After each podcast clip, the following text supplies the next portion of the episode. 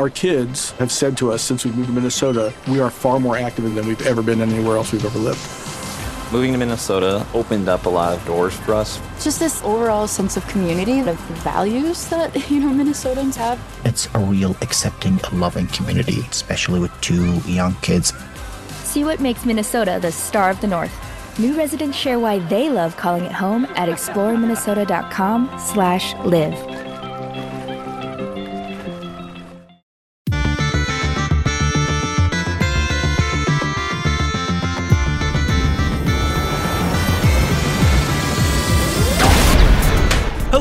And welcome to the 200th episode of the EDH Recast. My name is Joey Schultz, and I'm joined, as always, by my fantastic co hosts. Up first, dude, it's episode 200. It's Matt Morgan. You know, Joey, they, they say that hard work is its own reward, but what I think is actually a much better reward is an actual reward. And so, after all this hard work of 200 episodes, um, I think we should start looking for some of those rewards. That's great. Okay, like on a rewards card, Matt, or, or uh, like, you might need to be rewards card, reward certificate, even. Um, I'm open to any sort of rewards. If you tell like 12 dad jokes, the 13th is free. Is that kind of, that kind of thing? That's, there it is. That that's how it works. Yes, yes, yes. That's so great. and up next, dude, did I mention it's episode 200? Hey, that's Dana Roach. Uh, what do you call an old bison with two antennas? Uh, I know type of this buffalo one. joke. Ah, Oh. bicentennial. We got there. Episode 200. We did it. The, literally the only bicentennial joke ever written, and I found it. And if you if you put it on a cycle, then it's a bicycle too. So we're just Right, like there we go. This this is such a through it. treasure doing this show with you guys. I can't believe it's been 200 episodes and so many dad jokes. It's been very weird. Anyway, let's um let's finish the intros. This is the EDH Recast. EDH Rec is the best deck building resource on the web for the Commander format, compiling data from deck lists all over the internet to provide helpful recommendations for new Commander decks. And here on the EDH Recast, for 200 episodes now, what we love to do is give all of that data a little more context. Dana, can you tell us what is it that we're doing for this episode? The challenge of stats greatest hits. Is that what we're going to call it? Is that a good enough name? I I would love to go with a, a fabulous name like the Challenge the Stats Extravaganza. How does that sound? Nah, I, I was told that it was going to be a challenge of stat fest. Um, so somebody lied to me in pre-production. Like like Magic Fest, but Challenge the Stat Fest. I, Yeah, I could get yeah, on why board with that.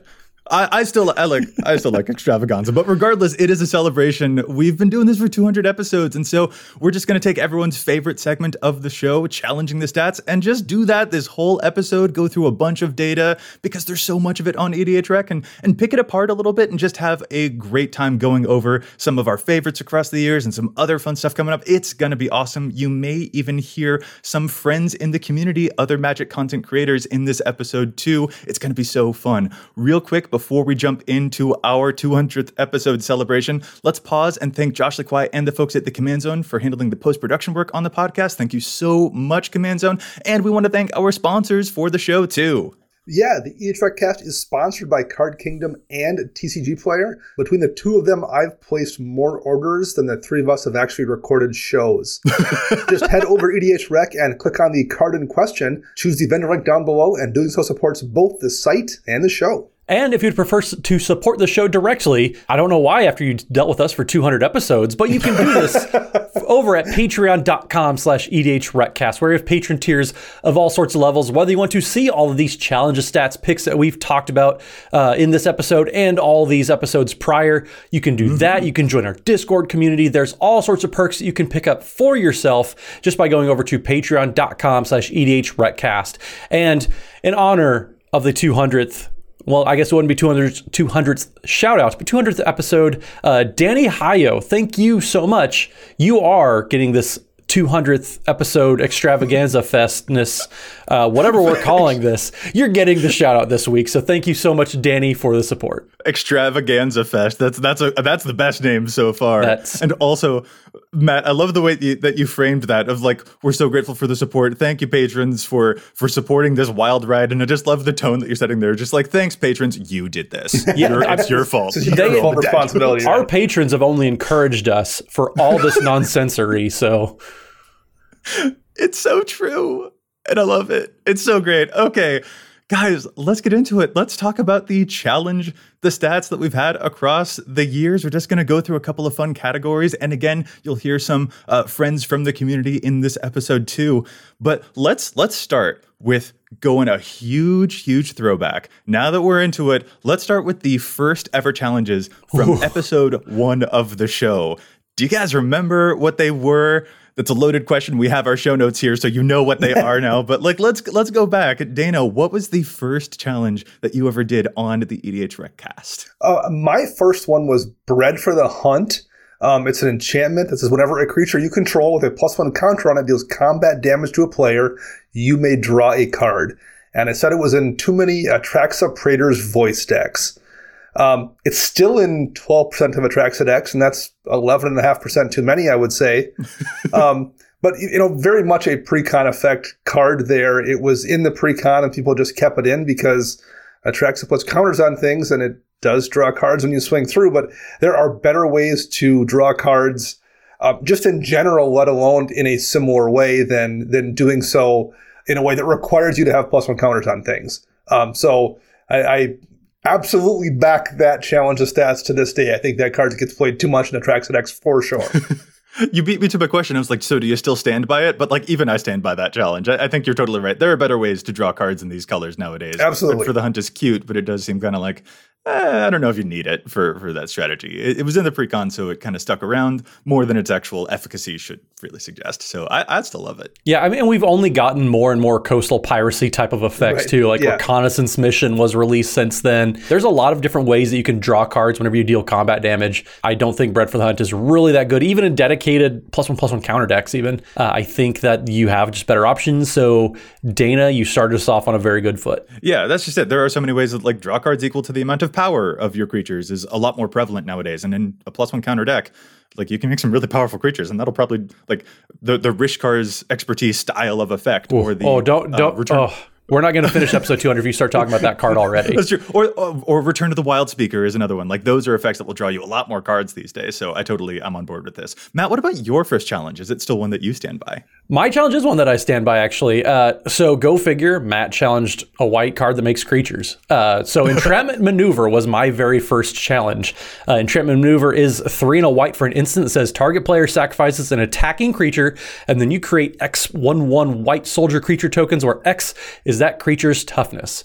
Uh, I still think this is great. It's just a wonderful combat trick. Uh, say somebody is able to go tall, like say maybe Joey has um, that Virtus and Gorm deck that only wants to attack with that one uh, pesky creature. Sure. You're able to get rid of that. Like you get off the board. Uh, it, it does think if somebody does go wide against you, you're maybe not going to get the best value out of it.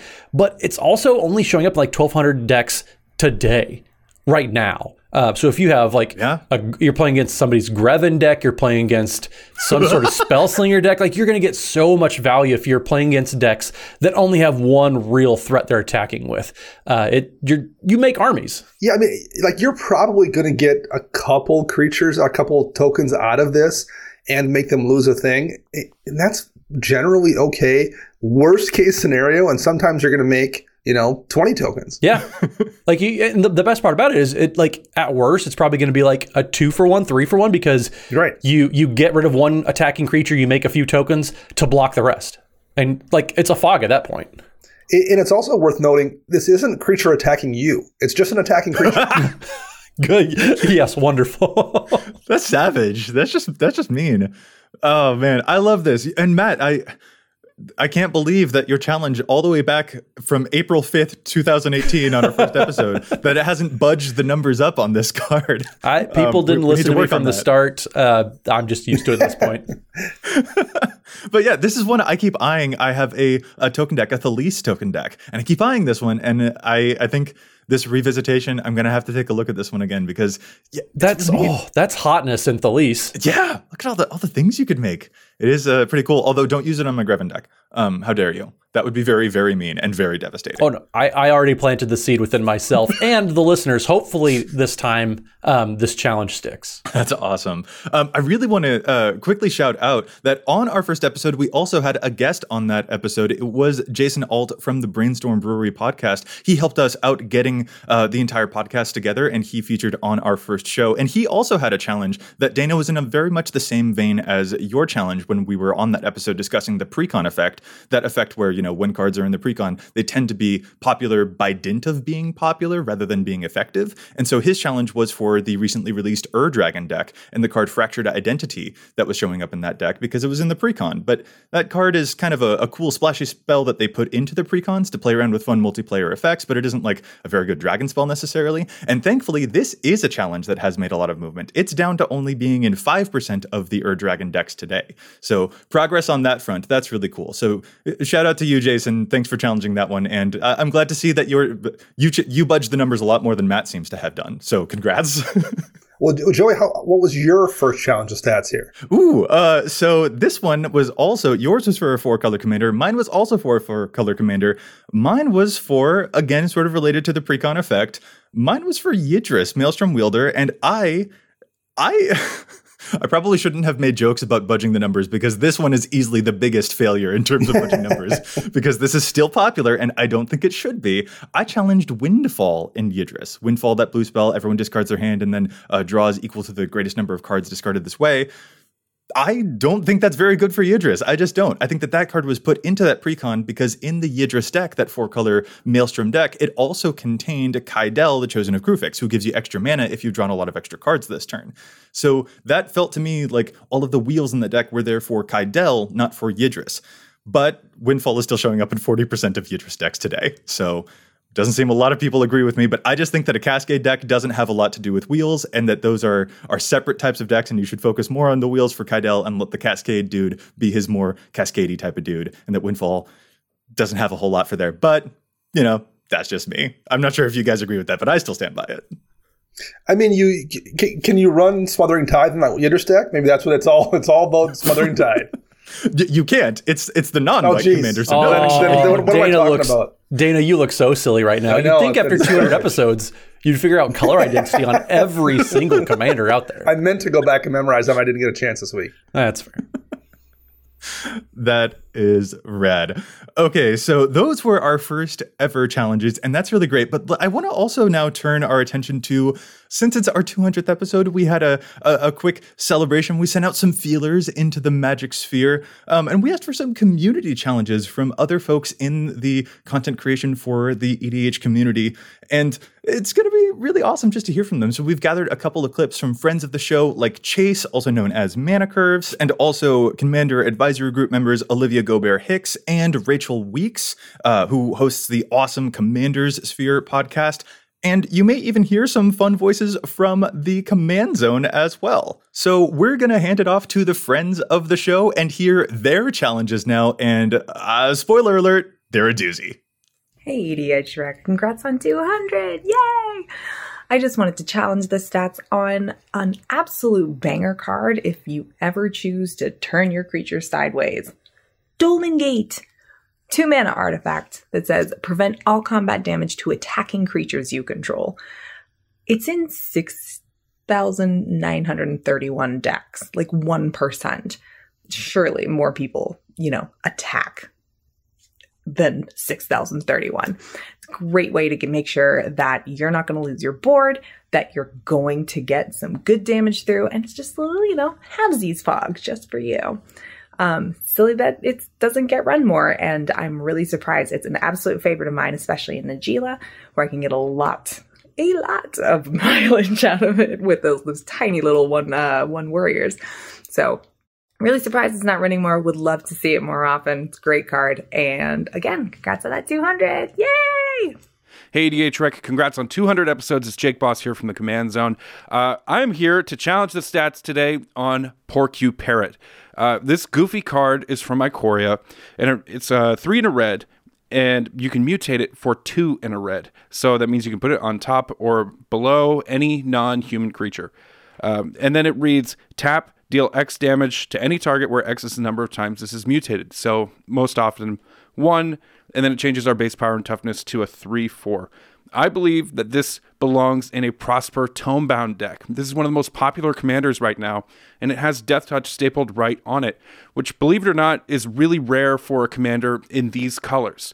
Uh, if you scroll through EDH Rec, you're not going to see many commanders in red that just have Death Touch on it.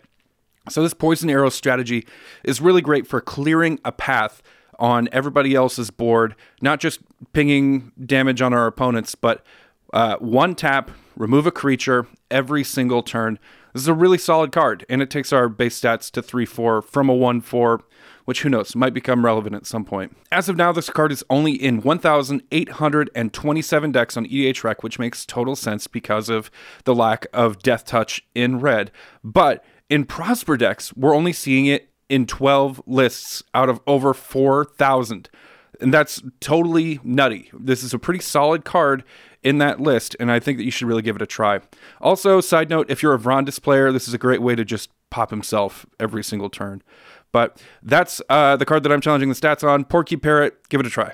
Hey, EDH Cast, happy 200 episodes. I'm so excited for you guys. Uh, for my challenge the stats, I actually wanted to choose a card that I have in my personal Emiel the Blessed deck list. It is actually not featured on Emiel's EDH Rec page at all, which I think is a little surprising if I'm being honest.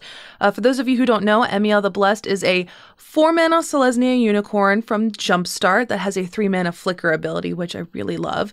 And the card that I want to challenge the stats with today is Haze Frog. Haze Frog is a five mana frog with flash that fogs when it enters the battlefield. And normally this would be a once and done thing, but what's really cool is that with Emiel, you have a repeatable fog on a little froggy body. He just hip hops, flickering and fogging, and I just think it's super cool, super underutilized. It's hysterical and a really fun trick that I really recommend you guys run in your Emiel decks. Hello, everyone. I'm Murph from the Command Zone podcast, and today my challenge the stats is going to be Meloku the Clouded Mirror, specifically in the Jadzi Oracle of Arcavios commander deck. So, Meloku is only in uh, 34 out of 652 decks in Jadzi, which I think is a little bit criminal because the flip side of Jadzi is Journey to the Oracle that lets you put land cards from your hand into play. And Meloku specifically has the ability with one generic mana, return a land you control to its owner's hand to create a 1 1 blue illusion creature token with flying. So with Meloku, you want to be paying the one mana, then return that land back to its owner's hand, the one that you just paid the mana for, you get a 1 1 blue illusion with flying. And then, with Journey to the Oracle, once you have done that enough times with Meloku, you can dump all those lands back into play immediately. You can rinse and repeat, do that again because you can rebuy the Journey to the Oracle by discarding a card. So you can play the Journey to the Oracle over and over again, assuming you have enough cards, and keep bouncing lands back to your hand over and over again with Meloku.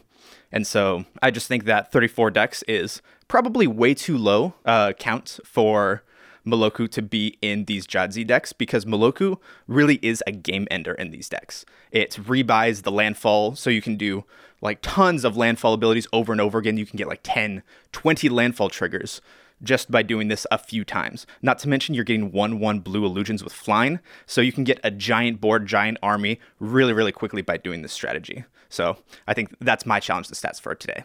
Hey, EDH Rec, congratulations on 200 episodes. My Challenge the Stats will introduce a little bit of mayhem to any table, but it's at its best in a deck that casts really big creatures really fast. For that reason, I'm challenging the stats on Pandemonium, specifically in Rakdos Lord of Riots. Pandemonium is a red enchantment for three and a red. It reads Whenever a creature enters the battlefield, that creature's controller may have it deal damage equal to its power to any target of their choice. Yep, it's Warstorm Surge for everyone. I get a plate of damage for the table. Would you have some? Pandemonium is only in 1,286 decks on EDH Rec, and only 27 Rakdos Lord of Riots decks, including mine. To compare, Warstorm Surge is in a whopping 23,189 decks, and its creature sibling Terror of the Peaks is in 24,421. Coming in at only 4 mana, Pandemonium gets the party started one or two turns earlier. That means you can start throwing damage as soon as Rakdos hits the table. Plus, your creatures are likely to be the biggest and baddest creatures on the battlefield, so it'll take some doing for another player's creatures to take them out. Because it's inherently, well, dangerous, Pandemonium shows up primarily in chaos decks like Norin the Wary. But I challenge that for decks that want to do as much damage as fast as possible, the risk is worth the reward. I mean, you're playing Rakdos. Live a little. And hey, we are back. Oh, that was so much fun. I'm I'm so excited to hear from our friends. And those are some spicy challenges. Like I will be stealing Rachel's line from now till the end of time. If I get a plate of damage for the table, will you have some? Like that was, I, I lost it. I can't contain myself. It's so good. So uh, thank you, friends. I'd love to know, Matt, uh, are these challenges right up your alley or? Oh, a thousand percent. Like uh, so. So first off, Olivia speaks right to my heart by encouraging combat. Like Dolmen Gate is such a fun card, and Pandemonium. Uh, I mean, I I love Rachel's just approach to Commander in general. It's always just like one of the most silly things ever. But yes, Pandemonium, uh, like she said, Rakdos, wonderful card. Uh, I actually, now that I'm thinking about it, Valduk, Keeper of the Flame, that probably is a wonderful space for Pandemonium to slot right in because I'm making a Oh, no. bunch of elemental tokens. So Rachel, um, Oh, no. you did this to them, to, to Joey and Dana, um, because here soon on uh, twitch.tv slash EDH Recast, Wednesday evenings, um, that card is going to get cast. So thank you. Uh, no, no, you know, we're just gonna end this episode now, actually, because No, I don't no, want to no, have no, to no, deal no. with that. We're just we're not, we're not gonna publish this one at all. Actually, we need to we need to erase That's- all of this. That's a lie. They, is- they can clean that up in post, Joey. It'll be fine. what about you, Dana? What Well, uh, what what I keep looking back at are some of the challenges we've had from guests on the show way way back in the past. oh yeah, yeah. Um, the one that jumps out at me in particular, we had Gavin Verhey back on the show in episode 47, and he challenged the card Reap, which still shows up in just over 3,000 decks. It's a green instant from Tempest that says return up to X target cards from your graveyard to your hand, where X is the number of black permanents target opponent controls as you cast Reap. I mean, when's the last time you were in a game that didn't have somebody playing black in it? I, I can't think of the last time. Reap just oftentimes winds up being a way better regrowth um, or even better Eternal Witness. It's a really, really good card and definitely should still see more play. Well, and especially Dana, you guys frequently play against me, and That's all you play, all your yeah, decks. Do I have a non-black deck? I can't remember. Somehow, even your mono red deck has black cards in it. well, and this seems especially good. Like I make so many zombie tokens. I'm pretty sure that if you cast this against me, you would just get your entire graveyard back into your hand. right, right, yeah. Like this is a really saucy pick. That was a great one from Gavin. Oh man, yeah, that's just so cool. Like, see, it's awesome to hear. Like, we love doing the challenge stats every episode, but it's cool to hear uh, the underplayed gems from other folks in the community too. So yeah, I love that one. What a great throwback. Um, man, now I'm worried that you're going to do more graveyard stuff than I am if you play this in decks against me. Again, this might have been a mistake. Oh no, I don't think this is a mistake. I think it, it's worth you know reliving the the the knowledge that you can gain from history. Uh, Reap's just a good card. It, it- I, I like. I think it's also funny. Um, Benny Smith, who's been a longtime friend of the cast as well, when he came on the show, he challenged Temple of the False God. And if you follow Benny for 20 seconds on Twitter, you'll know how much he hates Temple of the False God. Um, and it, like it's it's kind of funny because a lot of folks have uh, kind of championed against Temple of False God. Uh, it's not ever quite getting played when you want it to be. Um, Benny heads that campaign against Temple of False God. Um, so of course he used uh, his appearance to do it, but also uh, it's still uh, like it's a valid challenge still in 2022. Like it, Temple of False God is kind of a um, it's a temple to a bygone age, you might even say. I like that. Yeah, it's it's still showing up in 118,000 decks. It's frequently seen in things like precons. It's an easily accessible land, and it is exciting to to try and get it to, to happen, but it is sometimes not able to happen as well. And it's it's so funny. Like uh, uh, you're totally right matt that like if you know you for for two seconds you'll know that you like combat. If you know dana for two seconds you'll know that he likes those hipster cards. If you know me for two seconds all about the necromancy. If you know but like we I, i'm pretty sure like in the episode 54 that we had him on we were just like and let's move to challenger stats and he was he just blurted out. He's just like temple of false god just Yes, immediately. yes. overplayed. Ben, Benny could run for public office, and that would be his main platform. Yeah, I, he probably would get votes out of it too. That is that's so funny. but you know, on our episode 100, we also had Sheldon Menery as a guest on the show, and he had a really fun challenge on that episode too. And and this one is like I think as like just way the opposite in terms of numbers because Temple of the False God was showing up in 118,000 decks.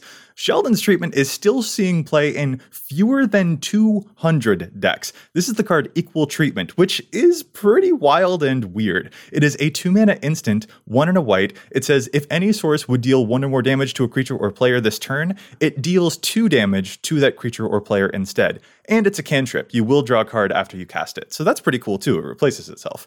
This is a really wild one that I have actually seen Sheldon play, and it can do some kind of interesting things. Like if someone's attacking you with a bunch of 10 10s, no, they're not going to be 10. They're not going to deal 10 damage anymore. You're only going to take two per creature. If someone's hitting you with their Voltron commander that is about to commander damage you out, nah, it's just two damage. But you can even use it offensively. And this is how I've actually seen Sheldon use it. He attacked with a bunch of one ones, and now suddenly they were dealing two damage instead of one.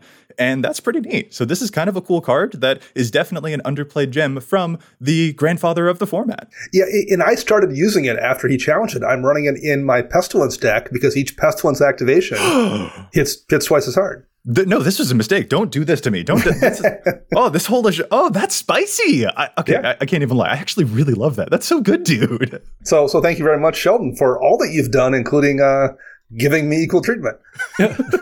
well, yeah, the, the, versatility behind this card is just, I think, what makes it so good. You can use it as a defensive tool, offensive. Uh, it's all over the place, but it's it's just great. It's flexible. Uh, it does stack with double strike too. So if you have a first strike dealing one damage, it's going to deal two. Ah. Uh, you have the double strike go through, deal an extra two. So yeah, like there's a lot of play to this card. And of course, Sheldon's finding just random obscure cards. Um, he and Dana would just have like the old man club of of Magic the Gathering just with these types of cards. That's that, that's really awesome. I, I love the your your thank yous there too as well, Dana, where you're just like, thank you, Sheldon, for helping create this format in which I can just totally obliterate Joey. right.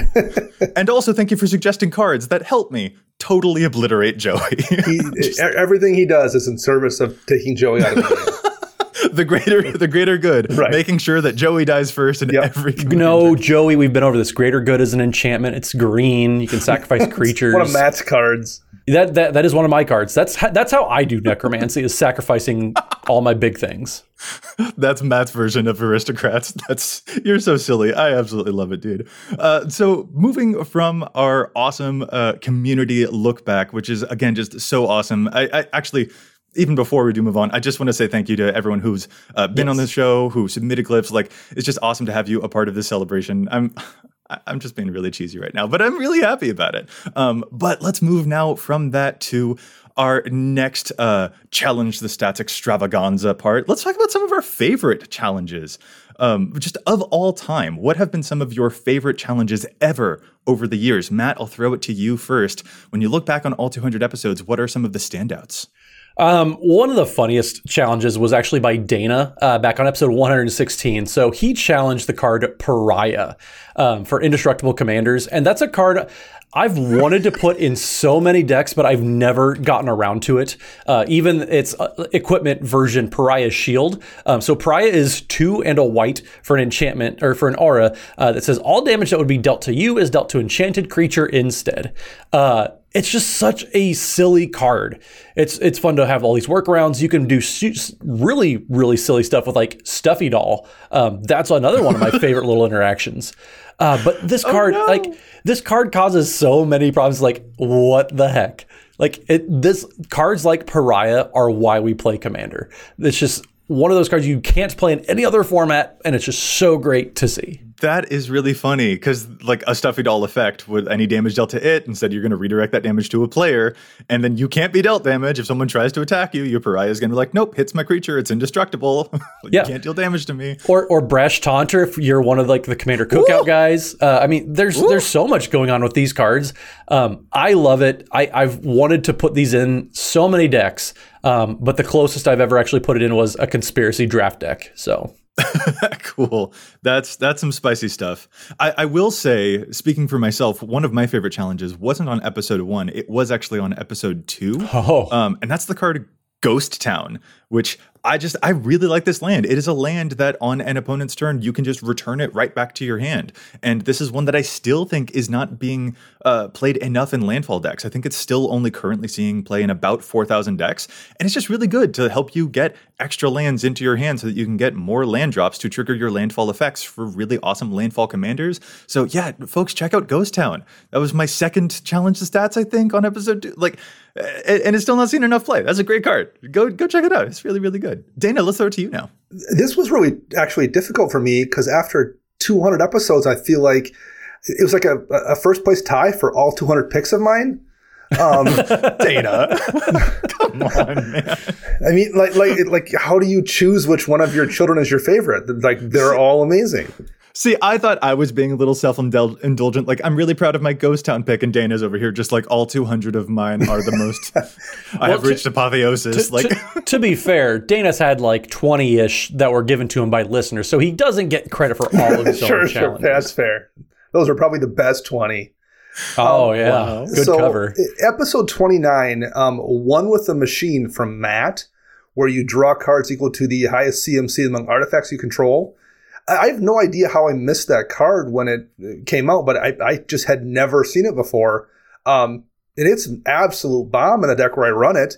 Matt suggested I immediately put it in a, in a deck and drew it that week, I think. And I've played it, you know, I, have drawn it and, and cast it, I don't know, 20 times since then. Every time it generates a ton of value. And I had never even heard of it before it was suggested. So that's absolutely one of my favorites that that's came up from um, the, the, show. And the other one um, was Defile in episode 92, uh, which is a one mana instant and a creature gets minus one, minus one for each swamp you control. Ooh. Yeah. I mean, it, it, was in Modern Horizons, which had a gazillion amazing cards, and that one was very easy to overlook. I legitimately feel like if you are playing a mono black deck, it probably should be in your deck. It's it's the closest you're going to get to a kind of swords to plowshares in, in black. It's going to kill almost anything for one man at instant speed. The, the card's fantastic. And I just, again, when that set was spoiled, I just didn't pay attention to it. I mean, Dana, I, I get it. Like, I am very smart. Uh, I'm glad that you're finally recognizing my my card finding abilities. So, thank you for the uh, the flattery. I, I really needed it today. well, what you're saying is, I'm kind of your Sheldon Menery. Oh, okay. Yes, yes. okay. Sure. the self-aggrandizement knows yes. no end. but but no, I, I love the the the brand, the style of challenge that you're suggesting there because it is a common card, and therefore one that is easy to overlook amidst all of the uncommons, the rares, the mythics that will dominate our attention, especially during preview seasons. And when things come out and all of the energy goes to building some of these new commanders or trying out some of these new splashy rares, but like we totally see, we've there's definitely been an undercurrent in our challenge to stats picks over the years of these overlooked commons. Heck, Matt, recently you just challenged uh, a reckless impulse, I think, that two mana red spell that is kind of like a, a two mana draw two it's a really good impulse draw effect. And it's a common that amidst all of the chaos of there being two sets, Innistrad, a whole bunch of new zombies and things, like it kind of got buried in the shuffle a little bit, but it doesn't deserve to be. So I love that pick, Dana, that you've mentioned there because it is a style that we see a lot of challenge. Um, just a style of challenge that we we see often where it is a common that manages to get overlooked. One of my favorite styles of challenges are the uh, the rules non-bows reasons. Mm-hmm. So, for example, um, when we had that episode with Gavin Verhey on, uh, we talked a lot about his uh, coin flip deck, and there is a challenge that I remember we had for the card Mana Clash in Zndrsplt and Okaun decks, because Zndrsplt and Okaun are the commanders that care about flipping a bunch of coins and they give you a bunch of benefits from it, and it's really really awesome to see what they can do. But the wording is so weird there. They care about winning coin flips. And the card Mana Clash is a one mana red spell that has you and target opponent each flip a coin, and it does damage to whoever's coin comes up uh, com- comes up tails. But you end the process when both coins come up heads. But nowhere in the language of that card does it say winning a coin flip or losing a coin flip. So even though it is a card that has stuff to do with coin flips, it doesn't actually do anything for Zndrsplt and Okaun. And that's a very tricky thing. But like 38% of Okaun and Zndrsplt players are still playing Mana Clash in their decks, even though it doesn't actually do anything with those commanders' effects. It's like a coin flip card that isn't actually a coin flip card that they care about. And so those are some of my favorite types of challenges where there's a tricky rules reason that something may or may not quite work out and it requires like a lot of attention to detail on it. But I really love those types of challenges. They're really, really cool. I mean, one of my favorite ch- types of challenges, I guess, that should be its own category is cards that are so good that we challenge them twice. Um, and you guys actually did it. Both of you have challenged Veilstone Amulet, only 10 episodes apart, even on uh, episode Oh, 110 and 120. You both decided Veilstone Amulet was so good that two weeks apart, or I guess 10 weeks apart, a few months apart. Math is hard. Um, math is hard. Math is very hard. Uh, but Veil Amulet should be challenged twice. Um, which I'm not saying you guys are wrong though. Uh, so Veilstone Amulet, three mana for an artifact says whenever you play a spell, creatures you control can't be targets of spells or abilities your opponents control. So basically, they get hexproof.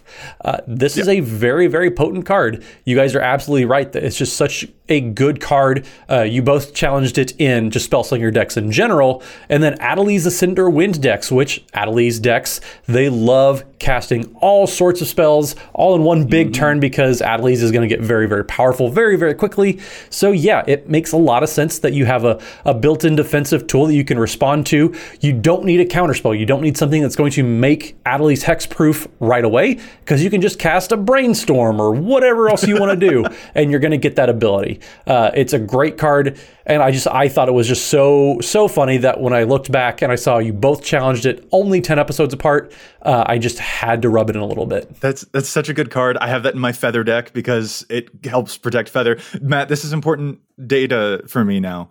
Who challenged it first? Uh, actually, so here we go. Um, somebody else is somebody else's Sheldon in this situation. So Joey's the hipster in this situation. Dana, I'm, I'm so sorry, bud. I, I feel I like challenged it first. You Dana did. copied me? Joey knew what a good card I was going to pick that he tried. He undercut me by 10 weeks. Yes, Oh, no. that's that, that's what we're going with. I with. mean, it, it makes sense if you really th- don't Yeah. think about it at all.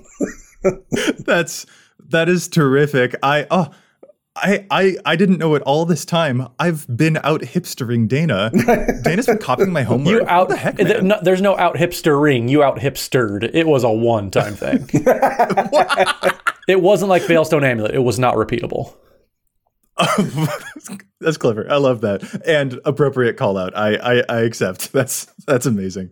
Um, ooh, I also want to shout out another card that I still don't think is seeing enough play here, and this is one that uh, was challenged back in episode thirty-one. We challenged Mercadia's Downfall, and I still don't think that this card is seeing enough play. It's showing up. It's showing up in less than a thousand decks right now. It's only showing up in seven hundred and fifty-eight. Mercadia's Downfall is two and a red for an instant that says attacking creatures get plus X plus O until end of turn, where X is the number of non-basic lands defending player controls.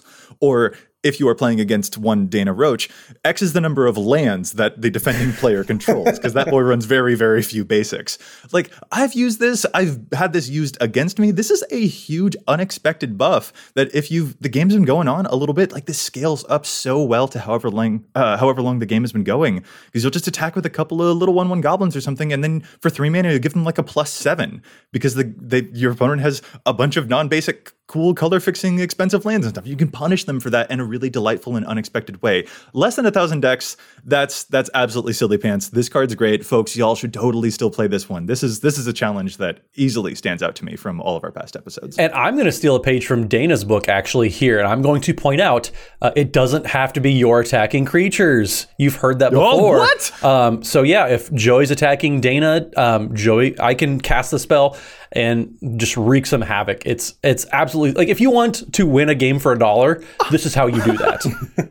Oh, you, know, like- m- much like Tainted Strike that happened on our recent episode um, on Wednesday night on Yes, it did. Twitch.tv slash EDH Recast, you can cast this on someone else's creatures attacking Joey. Sign me up. Yes. Yes, you can. You you can in fact have combat tricks that cause your opponents to die even when you're not involved in that combat. like a tainted strike to give someone else's creature infect and take it from 9 damage to 10. And I'm not salty about it at all, Dana. That was a great learning experience for me. Thank you. I, I, I just try to help. I'm a helper basically at heart, and it felt good to be able to, you know, make you a better player. That's thank you. And actually, hey, you know what? You have made me a better player because you've also taught me the value of errata. And this is definitely one of the standout challenges Yes. of all time for me. This has got to be its own style of challenge as well. Dana, at one point, what episode was it? Uh, uh, I, I will not be able to, to recall the episode number on this. Never mind. It's too obscure. At one point, you challenged the card Simulacrum. And I need to pause to clarify that we're not talking about the card Solemn Simulacrum. We are not talking about Sad Robot. We are talking about a black instant named Simulacrum. It is a two mana black instant, and the text on the card doesn't do what the card says, and this is why this challenge is so legendary to me. The text on the card says all damage done to you so far this turn is instead retroactively applied to a target creature you control. Further damage this turn is treated normally. Uh, the oracle text of this card is that you gain life equal to the damage that has been dealt to you this turn, and then Simulacrum deals damage to a creature you control equal to the damage dealt to you this turn. So you retroactively take a bunch of damage that you were dealt and throw it onto one of your creatures. And Dana, you have used this in one of your life gain decks because technically with the errata, it counts as a life gain effect instead of a reversal of damage effect or something. So this is just a fun lesson to me that totally legendarily stands out to me amongst our challenges as well because you remind me that oracle text matters a lot and sometimes cards don't actually say what they say. Yeah, yeah, and, and it's one of those cards where, like, if you're playing it, have your phone handy. For real, because uh, it's never been printed with a version that actually does what it uh, actually says what it actually does. it's so true though, and and it's so savage too because I've like seeing you pair this up with like with sanguine bond effects because this counts as life gain, and so then you can actually cause that life gain, the retroactive damage or whatever, to like suddenly be used as life gain that you'll double up, for example, with an Alhammarret's Archive, or that you'll deal more damage to people with the sanguine bond effect. Like, come on, that's so cool. I mean, Dana's very good at finding cards that have had the Oracle text change with, with like Simulacrum, the infamous Obliute challenge. um, folks, it's Oubliette. Don't listen to him. Uh, but all these cards that Dana's found that like the the Oracle text has somehow changed from the original meaning, and it makes the card just so much better. It, yeah, there's a lot of really good picks there. It's so great. It's so great. Ah, okay. So we've gone over some of our favorites, um, some, some of our personal favorites from stuff that we have challenged or that each other have challenged. But what about some favorite listener challenges? Let's give some love to the listeners who have uh, submitted challenge the stats picks. Uh, Dana, what's a, a listener stand out to you? My favorite was uh, sent to us by listener Henry Stuckenborg. Um, the card is Bubbling Muck, and it's basically Black's sorcery speed version of High Tide. Until the end of turn, whenever a player taps a swamp for mana, that player adds an additional black mana. So it basically gives you kind of one giant turn to do a really disgusting thing. Um, yes, it's sorcery speed, but very infrequently do you wind up casting High Tide in someone else's turn anyway. Um, Bubbling Muck just wins games in, in mono black decks, especially. And it definitely should see more play. It was a, it was a card that I think was a really good challenge by Henry, and I run it in a couple of different decks. And I, I think that's one that has stood the test of time. That was a good pick, and I think it still should wind up in more lists. That's an awesome pick. I love it. Yeah, th- sometimes you can find all these random cards that are like all stars in the Pauper format. And you just get some real gems, and this is one of those. Like, this is a four dollar card because Pauper is just a really good, fun format. This, yeah. Oh man, that's super neat. I'll quickly give a shout out. One of like this was a challenge that rocked me to my core, and in fact, uh, our, our, listener friend of the show, um, Aaron Radney, who is a really good artist by the way, you should check out his stuff. He's really cool. Um, but he submitted a challenge for mitotic slime in Meren of Clan Nel Toth decks, and this one really just like came up and like punched me in the face with how obvious it, it was that I was like, I can't believe I hadn't considered this. Mitotic Slime is a five mana 4 4 in green, but when it dies, it creates two 2 2 slimes, and when those die, they create 1 1 slimes. So you get like seven bodies on this creature for five mana. And that's so huge when you're playing a Meren deck and you've got your Blood Artist effects that are just dealing a bunch of damage, and you've got just seven bodies off of this one five mana creature that you can sacrifice a whole bunch. Like th- this one really stands out to me because I've been playing Meren for years. I know that deck inside and out, and when someone comes along with a challenge, I'm just like, okay, but like I have a lot of experience with this deck. I'm pretty sure I know what I'm doing. And he was just like, hey, this is a good challenge. Try out Mitotic Slime. You'll get a whole bunch of aristocrat triggers. It's really great. And I was just like, holy, how? Where have you been all my life. So I love this one because I just it, all the puzzle pieces were there in front of me, but he's the one who actually helped me put them together, and I'm just like, oh, it's so great. And now it's one of my favorite cards to draw in that deck. So that's one of my favorites. Thank you so much, Aaron. So, so Joey, I I know you may not believe me when I say this, but there are other necromancers out in the world. Uh, you can you can believe what people say about your decks. I've I've I've heard this, but when I find out that there are other necromancers, my instinct is to turn them into zombies to do my bidding. Uh, so I'm just going to move along then from that comment because uh, that's just rude. Um, so I, I, have a couple actually uh, listener challenges that I I've really enjoyed. Uh, one of them though, uh, Telim'Tor's Edict is an absolute non-bow with Zada Hedron Grinder. Um, and we actually had a challenge, or that challenge was submitted to us um, by Corey Roberson uh, a while back. Uh, but Telim'Tor's Edict basically just takes out your entire own battlefield.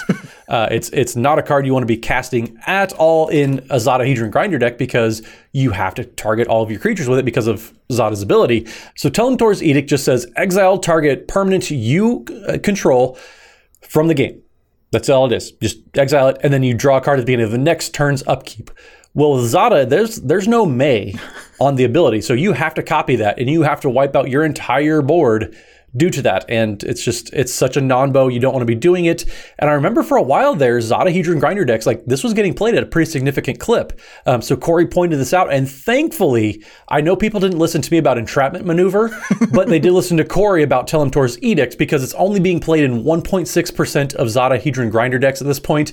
And I'd be willing to bet at this, like, at this stage in the game, those are just decks that haven't been updated since the challenge. That's that's a, uh, a yeah, we just have so many other cantrips that that commander could use instead to draw cards and more mm-hmm. quickly. You don't have to wait a turn. Um, but Matt, actually, that reminds me. This is not the only uh, uh, listener challenge related to Zada. I have another favorite here because it falls into that category of non bows I like so much. That's also for Zada. Um, and this was from our listener Jonas Widman um, on episode 112. Uh, Jonas contacted us uh, to talk about Soul's Fire in Zada, which looks like it should work with Zada's ability, but it does not because Zada, again, when you cast a spell targeting uh, one of your things, it, it spreads to all of your creatures. But it has to have the spell that you cast has to have exactly one target in order to spread to all of your things. It can't have multiple targets, or else effect does not take place because it's just a non-bow with the effect. And Soul's Fire is that spell for three mana, target creature you control deals damage equal to its power to any target. So there are two targets on this one. And so it doesn't actually work. It, it looks like it would be really appealing to use with and then all of your tokens deal damage to stuff, but it, it literally doesn't work. It is a non-bow with ability.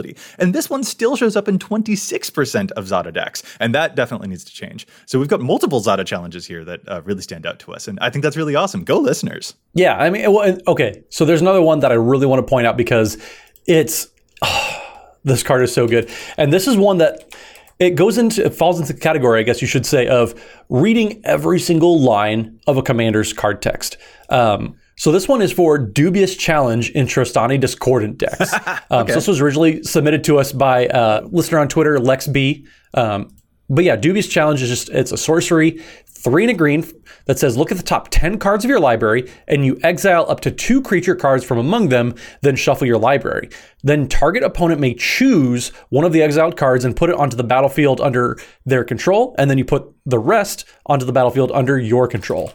Well, the reason that Trostani Discordant really would love this card is because of the last line of text that people often forget.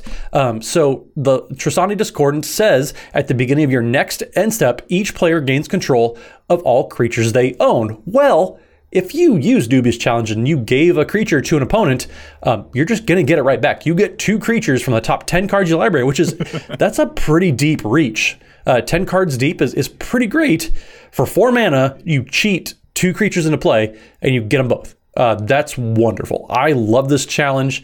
Uh, of course, it's a Selesnya challenge. It's episode 200. I have to embrace who I am at this point, and that's that's playing green and white cards. So, uh, Lex B, thank you so much for this challenge. You you saw the light, and I, I appreciate you bringing it out there. That's so cool. We've got smart listeners. I, I love this. We do. We do. You're totally right. That is a, a, clever one. That is really awesome. We, we ah. would not be here if it weren't for our listeners after all these 200 episodes. Indeed. Remember, listeners, you did this. It's your fault. you did this. okay, fellows, man, this has been awesome. But now I, I think it is time that we move to our final segment, and that is this week's challenge. We still have some challenge the stats to do for this week for our 200th episode. What is our 200th challenge? Uh, what, what are each of us going to put forward? Let's let's sign it off with a good old fashioned, a traditional challenge the stats for this week. Dana, let's start it off with you. What is your 200 challenge, my dude? My pick is for Mask of Griselbrand. It's in just over 3,000 decks. Um, Mask is a three mana artifact. It's an equipment, and you can equip it for three mana. Equipped creature has flying and a life link. And when a equipped creature dies, you can pay X life for X is its power, and if you do, draw X cards. So it's kind of a, a, a build your own Griselbrand. Like if you went to the Mall of America and went to Build a Bear, but you know, with demons. That's an image. Yeah. That's, Um, that's a terrifying build a bear.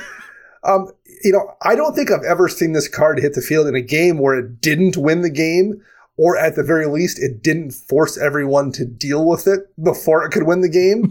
it's just going to draw a ridiculous amount of cards in decks where you want to run it. If you're playing some kind of a small swarm deck, it does you no good, but there's plenty of decks where it's just going to do something disgusting if you don't deal with it. It's still a very cheap card. It can be had for under a dollar, and it's game changing. It should see more play, and I expect people eventually to come around to it because uh, it's an absolute bomb. Yeah, you throw this down on like a 10-10, suddenly your 10-10 has evasion and it produces life point gains for you. And if someone kills the creature anyway, you'll just draw a bunch of cards. Oh yeah, this is another one that you've wrecked me with. It's beautiful. I can't even be mad about it. It's a good card. Altar's Reap and Costly Plunder are great cards, and they're even better when you draw an additional 14 off the uh, thing you sacrificed. So That's true. Can confirm. Matt, what about your challenge this week? So this week, I, I have a commander. I really have wanted to build it, and then with all these new sagas coming out in Kamigawa Neon Dynasty, I'm really, really tempted. I'm super excited about the the, the possibility of, of what's going on here. So the commander is Ghen Arcanum Weaver. Uh, it's the Mardu, uh, one red, one white, and one black for the two three uh, human wizard. You can pay a red, a white, and a black, and tap it, and sacrifice an enchantment, and you return target enchantment card from your graveyard to the battlefield. So if you're playing sagas that you know they fully resolve, they go to the graveyard. You just sacrifice one saga that's about to expire. You get another one out there. You just repeat a whole cycle of value. Sagas, are, like they're one of my favorite card types that's come out over the past few years. Absolutely love them. One card that I think you probably want to be cutting to make room for some of these sagas, though, is Curse of Hospitality. So currently it's getting played in almost 30% of Ghen decks, and I don't think that's right. I think that's way too overplayed because it just it gives your opponents advantages too. Uh, so Curse of Hospitality, two in a red for a Aura Curse, so you get to curse another player. Uh, creatures attacking enchanted player have trample, and then whenever a creature deals combat damage to enchanted player, that player exiles the top card of their library, and then until end of turn, that player's controller may play that card uh, and spend mana as though or mana of any color to cast that spell. So we've talked a lot on this podcast about you know, card advantage, you don't want to give out just as much as you take in because due to the nature of a multiplayer format, you need to get three times the card advantage that other players are getting. Um, so basically, you're giving out, and it turns into two cards that you're giving out um, because you're incentivizing other people to attack one person, so they don't get the they don't get the advantage. But for every card that you're going to draw, you could be giving out two. And I just don't think that ratio is right. Uh, if you're trying to use this as just kind of fodder for Ghen Arcanum Weaver, I get it. You play it, you sacrifice at the turn, you play it. Um, there are just way cheaper ways to put a, a, cheap enchantment onto the battlefield and then sack it to get something expensive out of the graveyard. I just don't think Curse of Hospitality is all that great. There are other curses you can be playing uh, that don't give your opponents advantages, or at least near the advantage of this, because you're essentially letting them draw a card. Um, so yeah, find some other space for this type of card. Uh, 30%, that's just too high, and I'm very excited to build again, but it won't include Curse of Hospitality. I love it. I, are are you like spill the tea? Are are you going to move your Saga tribal deck from being Alela to being Ghen Arcanum Weaver? Is this a development we're seeing? Is Matt building a new deck? Uh, maybe. I, I I'm not gonna totally scrap my Alela uh, Artful Provocateur deck because Kiora Bests the Sea God is one of my favorite enchantments to resolve ever. Um, fair. So I, That's fair. I don't know if I'll do a complete scrap, but um, again, like it's been on the border of what I like to do. Mm-hmm. I just haven't really pulled the trigger yet. Uh, there's some some saucy new sagas that I'm just absolutely excited to see uh, get played. And yeah, so Ghen Ghen may be in the works. That's very true. And hey, you know what? If you have two decks that care a lot about sagas, uh, I feel like you and I will have some kinship about that because I also have two decks that care about necromancy. That's a lie. I have like 20. Um, but, yeah, it- yeah. it- add, add a couple zeros to that number, Joseph. Be true to yourself. Very, very much. Okay, I'm going to move on to my challenge here. And this one, I might be biting off more than I can chew here, but this is a doozy of a challenge. One of the most submitted challenges uh, from our listeners ever has been for Obeka Brute Chronologist. Uh, because it's a complicated commander, and it's one that we discussed in a recent episode about the most complex commanders. And Obeka Brute Chronologist is a Grixis time wizard that can make you uh, prematurely end your own turn, which is really, really cool. But there is a misunderstanding that is kind of sometimes happening about how Obeka's ability works, and there are some non-bows on her page.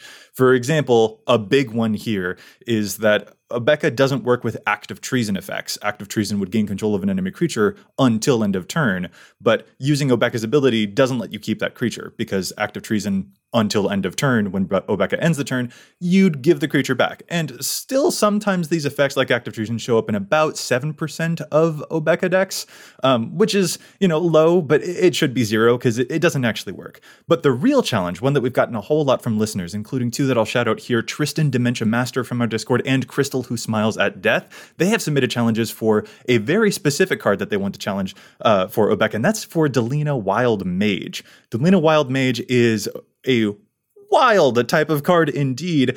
A 4 mana 3 2 Elf Shaman, whenever it attacks, you choose a creature you control and roll a d20. And depending on the results of the d20, you might get multiple versions of this token, but you will create additional tokens of the creature that you chose. And the creature has exile this creature at the end of combat.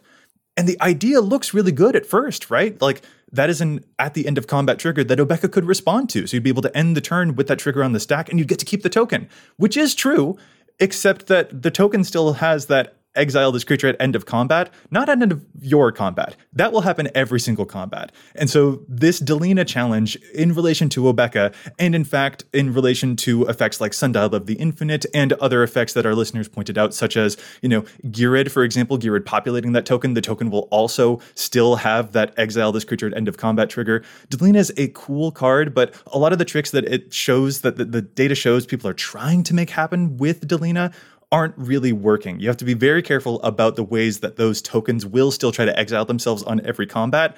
So this is a big er challenge basically for be very very careful about some of these triggered abilities and some of these end turn prematurely effects and stuff. Delina is a really cool card, but it may not work in some of these decks the way that folks are hoping that it does. So I just want to throw that challenge out there because it's been a hugely requested one and it's a really fun one to look into and it also fits right into that that style of challenge that I really like about being very careful with your wording. So kudos listeners, what a fun challenge. Thank you so much. Yeah, all, all of these hyper technical challenges are just.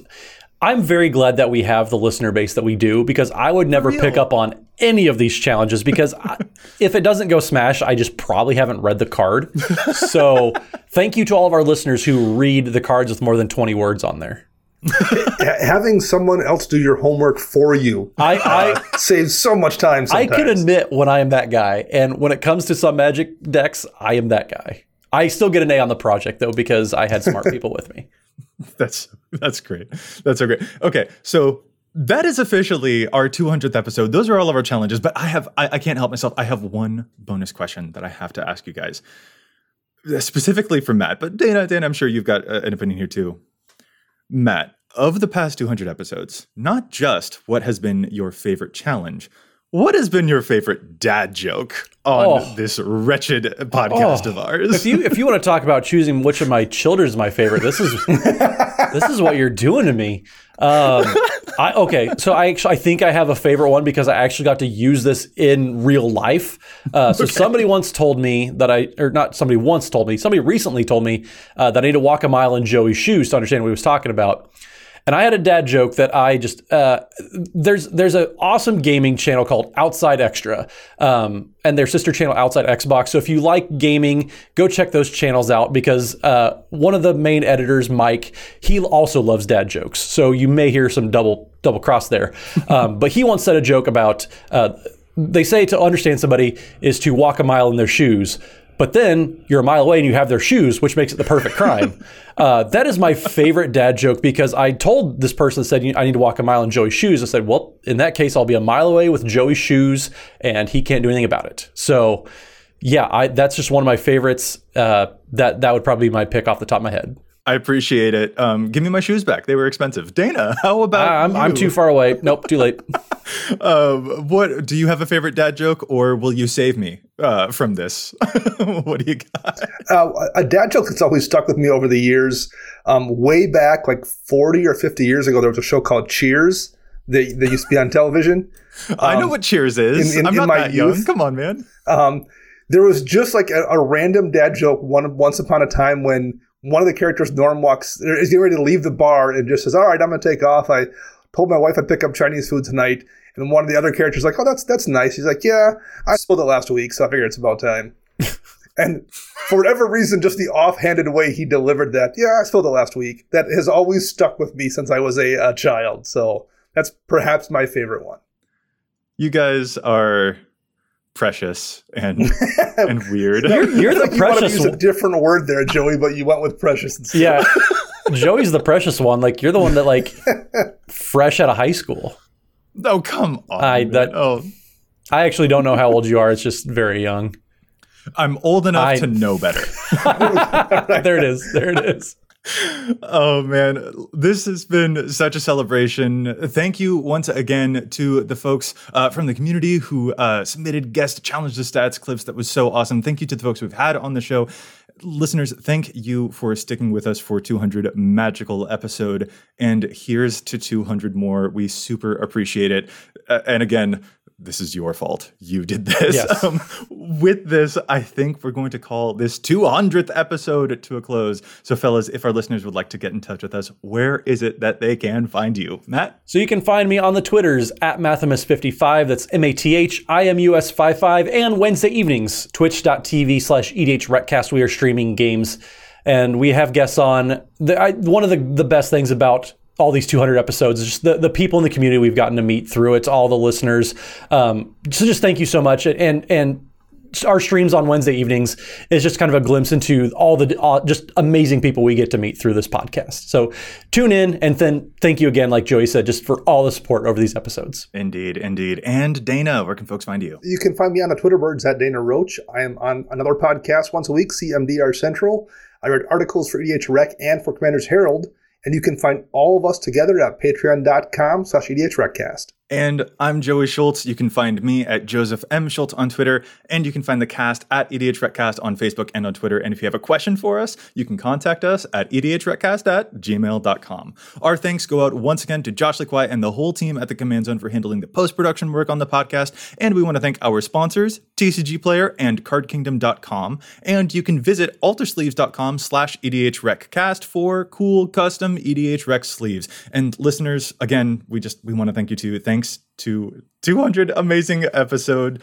We'll be back at you next week with more data and insights. But until then, remember, EDH Rec your deck before you wreck your deck.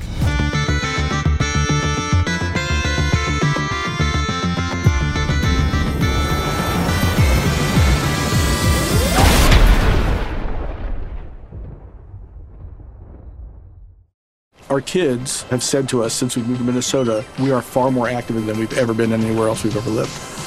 Moving to Minnesota opened up a lot of doors for us. Just this overall sense of community, of values that, you know, Minnesotans have. It's a real accepting, loving community, especially with two young kids.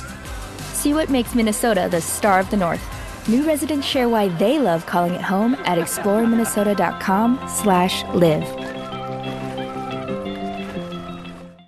Our kids have said to us since we moved to Minnesota, we are far more active than we've ever been anywhere else we've ever lived. Moving to Minnesota opened up a lot of doors for us. Just this overall sense of community, of values that, you know, Minnesotans have. It's a real accepting, loving community, especially with two young kids. See what makes Minnesota the star of the North. New residents share why they love calling it home at exploreminnesota.com/live. Our kids have said to us since we moved to Minnesota, we are far more active than we've ever been anywhere else we've ever lived. Moving to Minnesota opened up a lot of doors for us. Just this overall sense of community, of values that, you know, Minnesotans have. It's a real accepting, loving community, especially with two young kids. See what makes Minnesota the star of the North. New residents share why they love calling it home at exploreminnesota.com/live.